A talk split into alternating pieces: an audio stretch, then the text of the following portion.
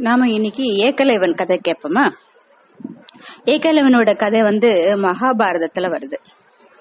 ஏகலைவன் வந்து வாசுதேவனுடைய சகோதரர் தேவர்ஷவரோட பையன். வாசுதேவன் யாருன்னு எல்லாருக்கும் தெரியும் உனக்கு தெரியும் இல்லையா? கிருஷ்ணனோட அப்பா. இந்த வாசுதேவருடைய சகோதரர் தேவர்ஷவருடைய பையன் தான் ஏகலைவன். இந்த ஏகலைவன் வந்து ஏகலைவன் வந்து அப்பா வந்து தேவர்ஷவரா இருந்தா கூட ஏகலைவனை வளர்த்ததெல்லாம் வந்து ஹிரண்ய தனுஷ்ங்கிறவர் தான் வளர்க்கிறார். இந்த ஹிரண்ய தனுஷ் வந்து ஜராசந்தனோட படைத்தலைவர். ஜராசந்தன் தெரியும் எல்லாருக்குமே மகாபாரதத்துல. அவரோட படைத்தலைவன். அதான் இந்த ஹிரண்ய தனுஷ் இவர் வந்து நிஷாதரர்கள் அப்படிங்கிற வம்சத்தை சேர்ந்தவர் தான் இந்த ஹிரண்ய தனுஷ் இவர் தான் வந்து ஏகலைவனை வளர்க்குறார். ஏகலைவன் சின்ன பையன்ல இருந்தே நல்ல சுட்டியான பையன். எதுவுமே உடனே புரிஞ்சிடும் அவனுக்கு. இந்த கற்பூர புத்தி அப்படிம்பாங்களே அந்த மாதிரி எதையும் ஒரு சமயம் ஒரு தடவை சொன்னாலே போறோம் அதை உடனே புரிஞ்- புரிஞ்சுக்கிற அளவுக்கு ரொம்ப கெட்டிக்காரன் ஏக்கலைவன் அவ அப்பாவுக்கு வந்து அவனை ரொம்ப பிடிக்கும். ரொம்ப கெட்டிக்கார பையன்னு ரொம்ப செல்லமா வளர்க்குறாரு அவனை. ஒரு ஒரு உரிய உரிய வயசு வந்த உடனே குருகுலத்துக்கு அனுப்பணும் இல்லையா குழந்தைய? அதுக்காக அவனு குருகுலத்துக்கு அனுப்புறதுக்கு ஹிரண்யதுஷன் முடிவு பண்றார். அப்போ ஏகலைவன் சொல்றான் அப்பா எனக்கு வந்து வில்வித்தைனா ரொம்ப ஆசையா இருக்கு. அதனால வில்வித்தையே நான் கத்துக்கிறேன் அப்படின்னு ஏகலைவன் சொல்றான். சரி வில்வித்தை கத்து கொடுக்கறதுக்காக ஹிரண்ய தனுஷ் என்ன பண்றார்? அவனை வந்து கூட்டிட்டு வர்றார்.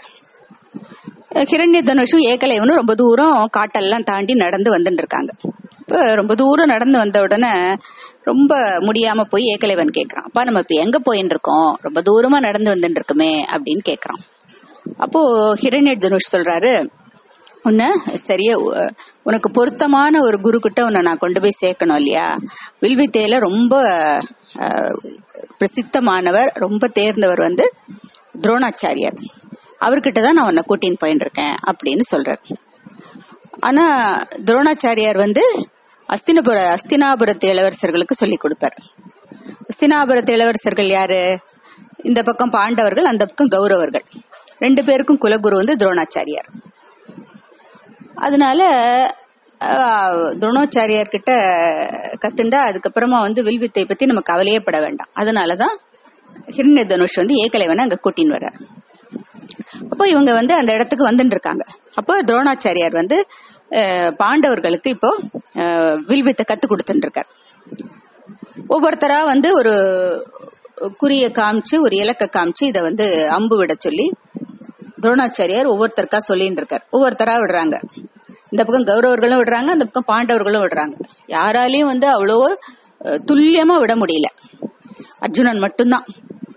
அர்ஜுனனுக்கு வந்து ஒரு அவனுடைய அம்பு வந்து ஒரே சமயத்துல ஒரு ஏழு எட்டு இலக்குகளை அப்படியே தொலைச்சிட்டு போகும். ஒரு குறிப்பிட்ட இலக்கையும் அவனால அடிக்க முடியும். அந்த அளவுக்கு ரொம்ப கெட்டிக்கார அர்ஜுனன் வில்வித்தேல சின்ன வயசுல இருந்தே அவன் கெட்டிக்காரன். அதுக்கு ஒரு நிகழ்ச்சி கூட உண்டு நம்ம கேள்விப்பட்டிருக்கோம்.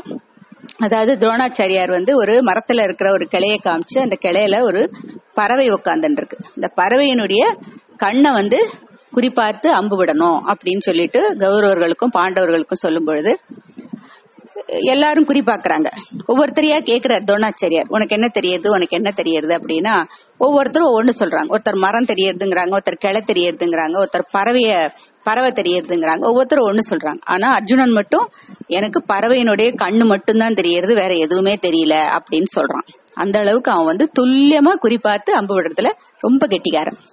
இது எல்லாருக்குமே தெரிஞ்ச விஷயம். இந்த அர்ஜுனன் தான் இப்ப வந்து துரோணாச்சாரியார் ஒவ்வொரு இலக்கா காமிக்கிறார். ஒவ்வொன்னா வந்து அம்பு விட்டு விட்டு கரெக்டா துல்லியமா அம்பு விட்டு அந்த இலக்க வந்து அடிச்சுட்டு இருக்கான் இத வந்து இந்த பக்கம் வந்து ஹிரண்ய தனுஷும் ஏகலைவனும் பார்த்துட்டு இருக்காங்க இப்ப துரோணாச்சாரியார் இதெல்லாம் பார்த்து ரொம்ப சந்தோஷப்படுறார். இந்த உலகத்திலேயே வந்து தலை சிறந்த வில்வித்தக்காரன் ஒருத்தர் உண்டுன்னா அது வந்து அர்ஜுனன் தான் அப்படின்னு சொல்லி அவனை கட்டிக்கிறார். அந்த அளவுக்கு அவருக்கு ரொம்ப பிடிக்கும் அர்ஜுனனை துரோணாச்சாரியாருக்கு. அப்போ அப்படி இதெல்லாம் வந்து பார்த்துட்டு இருக்கும்போது ஹிரண்ய தனுஷ் வந்து துரோணாச்சாரியார்கிட்ட கேக்குறார். இது மாதிரி ஏகலைவனுக்கு வில்வித்தை சொல்லி கொடுக்கணும் அப்படின்னு. அப்போ ஏ துரோணாச்சாரியார் வந்து ஏகலைவனை கேட்கிறார் நீ எந்த நாட்டை சேர்ந்தவன் அப்படின்னு. அப்போ அவன் சொல்றான் நான் வந்து மகர தேசத்து ஜராசந்தன் படைத்தலைவர் ஹிரண்டு த- பையன் அப்படின்னு சொல்றான். அப்போ துரோணாச்சாரியார் சொல்றாரு எனக்கு ரொம்ப சந்தோஷம்ப்பா நீ உண்மையை சொல்லியிருக்க. எதிரி நாடா இருந்தா கூட நீ உண்மையை சொல்லிட்ட. அதனால நான் ரொம்ப சந்தோஷம். ஆனா நான் வந்து அஸ்தினாபுரத்து இளவரசர்களுக்கு சொல்லி கொடுக்கறதுனால உனக்கு வந்து நான் வந்து வில்வித்தை சொல்லி கொடுக்க முடியாது. அதனால தயவு செய்து என்ன மன்னிச்சிடு அப்படின்னு துரோணாச்சாரியார் சொல்றாரு. அவன் எவ்வளவோ வற்புறுத்தி கேட்டாலும் துரோணாச்சாரியார் கொஞ்சம் கூட மனசு இறங்கவே இல்லை. சரின்னு சொல்லிட்டு ஹிரண்ய தனுஷ் ஏகலைவனை கூட்டிட்டு தன்னோட நாட்டுக்கு வந்துடுறார். இப்படியே கொஞ்ச நாள் போறது.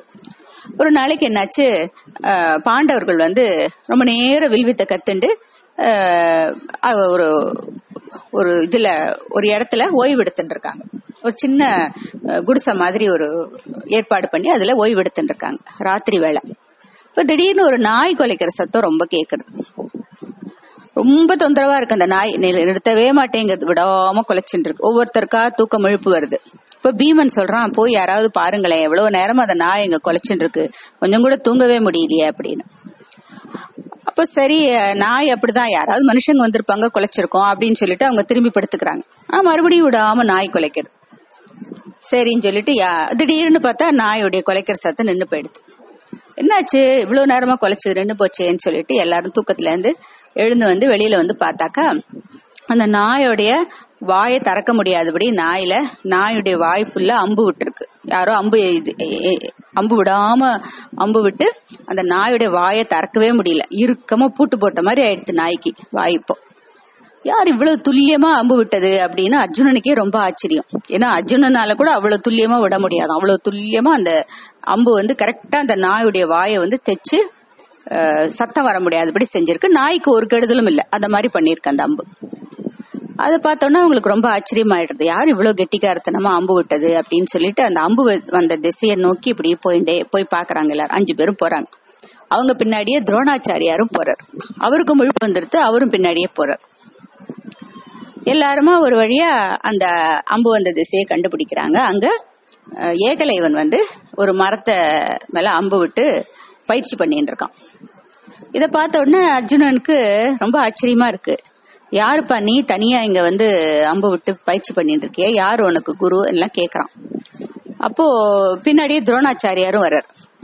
இப்போ ஏகலைவன் சொல்றான் என்னோட குரு துரோணாச்சாரியார் தான். அவர்கிட்ட தான் நான் வந்து இவ்வளோ நல்ல வில்வித்தையெல்லாம் கத்துனேன் அப்படின்னு சொல்றான். அர்ஜுனன் சொல்றான் நீ இவ்வளவு துல்லியமா நீ அங்க நாயுடைய வாயை அம்பு விட்டு தைச்சிருந்ததை நாங்க பார்த்தோம். இவ்வளவு கரெக்டா நீ அம்பு விட்டுருக்க.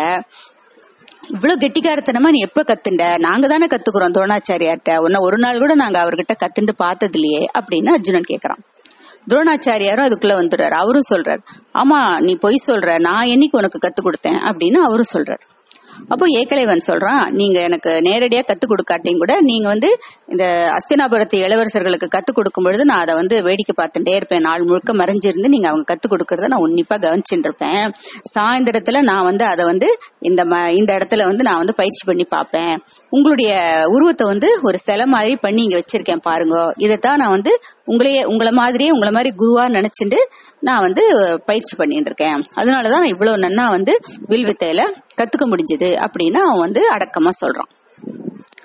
உடனே துரோணாச்சாரியாருக்கு ஒரு பக்கம் ரொம்ப சந்தோஷம். ஆஹா நம்ம மறைஞ்சிருந்து நம்ம கத்துக் கொடுக்கறத வச்சுட்டே இந்த பையன் இவ்வளவு நன்னா வில்வித்தையில தேர்ச்சி பெற்றிருக்க தேர்ச்சி அடைஞ்சிருக்கான்னா நாளைக்கு இவனுக்கு நேரடியா இவனுக்கு நம்ம அன்னைக்கு கேட்ட போது சொல்லி கொடுத்துருந்தா எவ்வளவு கெட்டிக்காரனா இருப்பான்னு மனசுல ஒரு மூலையில சந்தோஷமா இருந்தாலும் அதை வந்து அவரால் ஒத்துக்க முடியல. ஒன்று வந்து ஜராசந்தனுடைய படைத்தளபதி அதனால வந்து அவரோட பையனுக்கு சொல்லி கொடுக்க முடியாது.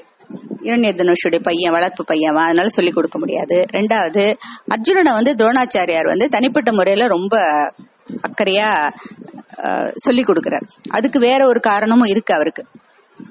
அதனால உலகத்திலேயே தலை சிறந்தவனா அர்ஜுனன் மட்டும்தான் இருக்கணும் அப்படிங்கிற சுயநலமான எண்ணமும் துரோணாச்சாரியாருக்கு இருக்கு. அதனால இன்னுத்த வந்து அர்ஜுனனோட அதிகமா திறமசாலியா அம்பு விடுறத அவரால் ஒத்துக்க முடியல.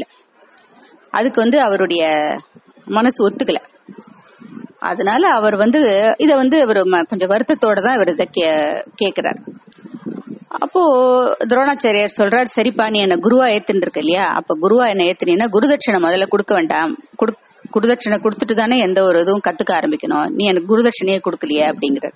இப்போ ஏகலைவன் சொல்றான் நீங்க எது வேணாலும் கேளுங்க நான் தரேன் அப்படின்னு சொல்றான். அப்போ குரு கேக்குறா நான் என்ன கேட்டாலும் கொடுப்பியா? அப்படின்னு கேக்குறேன் நீங்க எது கேட்டாலும் கொடுப்பேன். குருவுடைய வார்த்தைக்கு மறு பேச்சே கிடையாது. குரு எது கேட்டாலும் நான் கொடுப்பேன் அப்படின்னு சொல்றான். அப்போ துரோணாச்சாரியார் சொல்றார் உன்னோட வலது கை கட்ட எனக்கு கொடு அப்படிங்கிறார். அதாவது அவருடைய எண்ணம் என்னன்னாக்கா என்னதான் இப்படியே விட்டாக்கா அவன் வந்து அர்ஜுனனை மிஞ்சிருவான் வில்வித்தையில. உலகத்திலேயே தலை சிறந்தவன் அர்ஜுனன் மட்டும்தான் இருக்கணும். தன்னுடைய வில்வித்த தன்னுடைய சிஷ்யன் அவன் மட்டும்தான் வந்து வில்வித்தையில சிறந்தவனா இருக்கணும் அப்படிங்கிற சுயநல எண்ணம் இருக்கு நிறைய துரோணாச்சாரியாருக்கு. அதனாலதான் அவர் இப்படி கேட்டாருன்னு தோன்றது நமக்கு. இல்ல அவர் மனசுல வேற என்ன எண்ணம் இருந்ததோ தெரியல. வலது கை கட்டவரல கேக்குறாரு. சரின்னு ஒரு நிமிஷம் கூட யோசிக்கலாம் ஏகலைவன்? உடனே கத்தி எடுத்தான். தன்னோட வலது கை வெட்டினான் ஒரு தட்டுல வச்சு குருவுக்கு காணிக்க அவரோட காலடியில சமர்ப்பணம் பண்ணிட்டான். குருவுக்கு ரொம்ப சந்தோஷம். ஒரு பக்கம் ரொம்ப சந்தோஷமாவும் இருக்கு ஒரு பக்கம் ரொம்ப வருத்தமாவும் இருக்கு. பாவம் அந்த சின்ன பையனுடைய எவ்வளவு ஆர்வமா கத்துக்கிறான் அவன். அந்த ஆர்வத்தை தடை பண்றமேங்கிற எண்ணமும் அவருக்கு இருக்கு. அப்போ அவர் சொல்றாரு இதுக்கு மேல நீ வந்து வில்வித்தைய வந்து நீ பயிற்சி பண்ணக்கூடாது. நீ உன் ஊருக்கு கிளம்பிப்போ அப்படின்னு சொல்லிட்டு சொல்றார்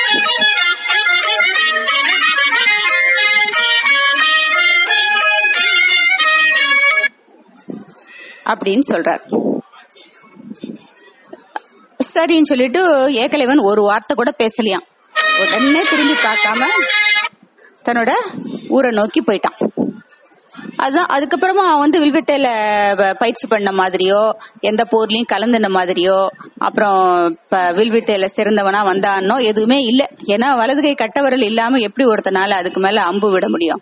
அது முக்கியமா வில் பயிற்சிக்கே கட்டவரல் தேவை இல்லையா அதனால அவனுடைய இது அதோட முடிஞ்சு போயிடுத்து இருந்தாலும் அவனுடைய திறமையும் அவனுடைய இதுல இருந்து நம்ம கத்துக்க வேண்டியது என்னன்னா ஏகலையனுடைய திறமை. நேரடியா சொல்லி கொடுக்கலனாலும் குருவா மனசுல மானசீகமா ஒரு குருவை மனசுல வச்சுண்டு அவர் சொல்றத கவனிச்சு கத்துண்டு எல்லாம் பண்ணியிருக்கான் இல்லையா? அந்த அவனுடைய ஒரு திறமையும் அவனுடைய ஒரு விடாமுயற்சி உழைப்பு அது வந்து நம்ம வந்து கத்துக்க வேண்டிய விஷயம். இன்னொன்னு வந்து அவனோட குருபக்தி. துரோணாச்சாரியாட்ட அவனும் டைரக்டா கத்துக்கல. அவ ஏதோ ஒரு அவங்க மறைஞ்சிருந்துதான் அவங்க கத்து கொடுக்கறத அவன் கத்துனான். இருந்தாலும் இருந்தாலும் அவன் வந்து அவர் கேட்ட உடனே மடுப்பேச்சு சொல்லாம அவர் கேட்ட காணிக்கையை உடனே கொடுத்தான் இல்லையா? கொடுத்துட்டு அதுவும் இல்லாம அவன் எவ்வளவு ஆசையா கத்துக்கணும்னு நினைச்சான். அந்த திறமைய அவன் வந்து தன்னுடைய குருக்காக விட்டு கொடுத்துட்டான். அந்த அவனுடைய குரு பக்தி வந்து நம்ம வந்து ரொம்ப பாராட்டப்பட வேண்டிய ஒண்ணு. மகாபாரதத்துல முக்கியமான ஒரு கதாபாத்திரமா ஏகலைவனை நம்ம இன்னமும் நினைச்சு நினைக்கிறதுக்கு காரணம் அவனுடைய குரு பக்தியும் அவனுடைய திறமை. திறமையை விட அதிகமான அவனுடைய குரு பக்தி இதை தான் நம்ம வந்து அவங்ககிட்ட இருந்து கத்துக்கணும்.